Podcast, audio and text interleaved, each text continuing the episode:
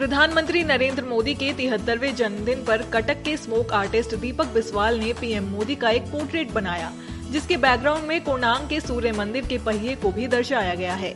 Video में देखा जा सकता है कि वह लौ से पेंटिंग कर रहे हैं और ये अद्भुत पेंटिंग बना रहे हैं।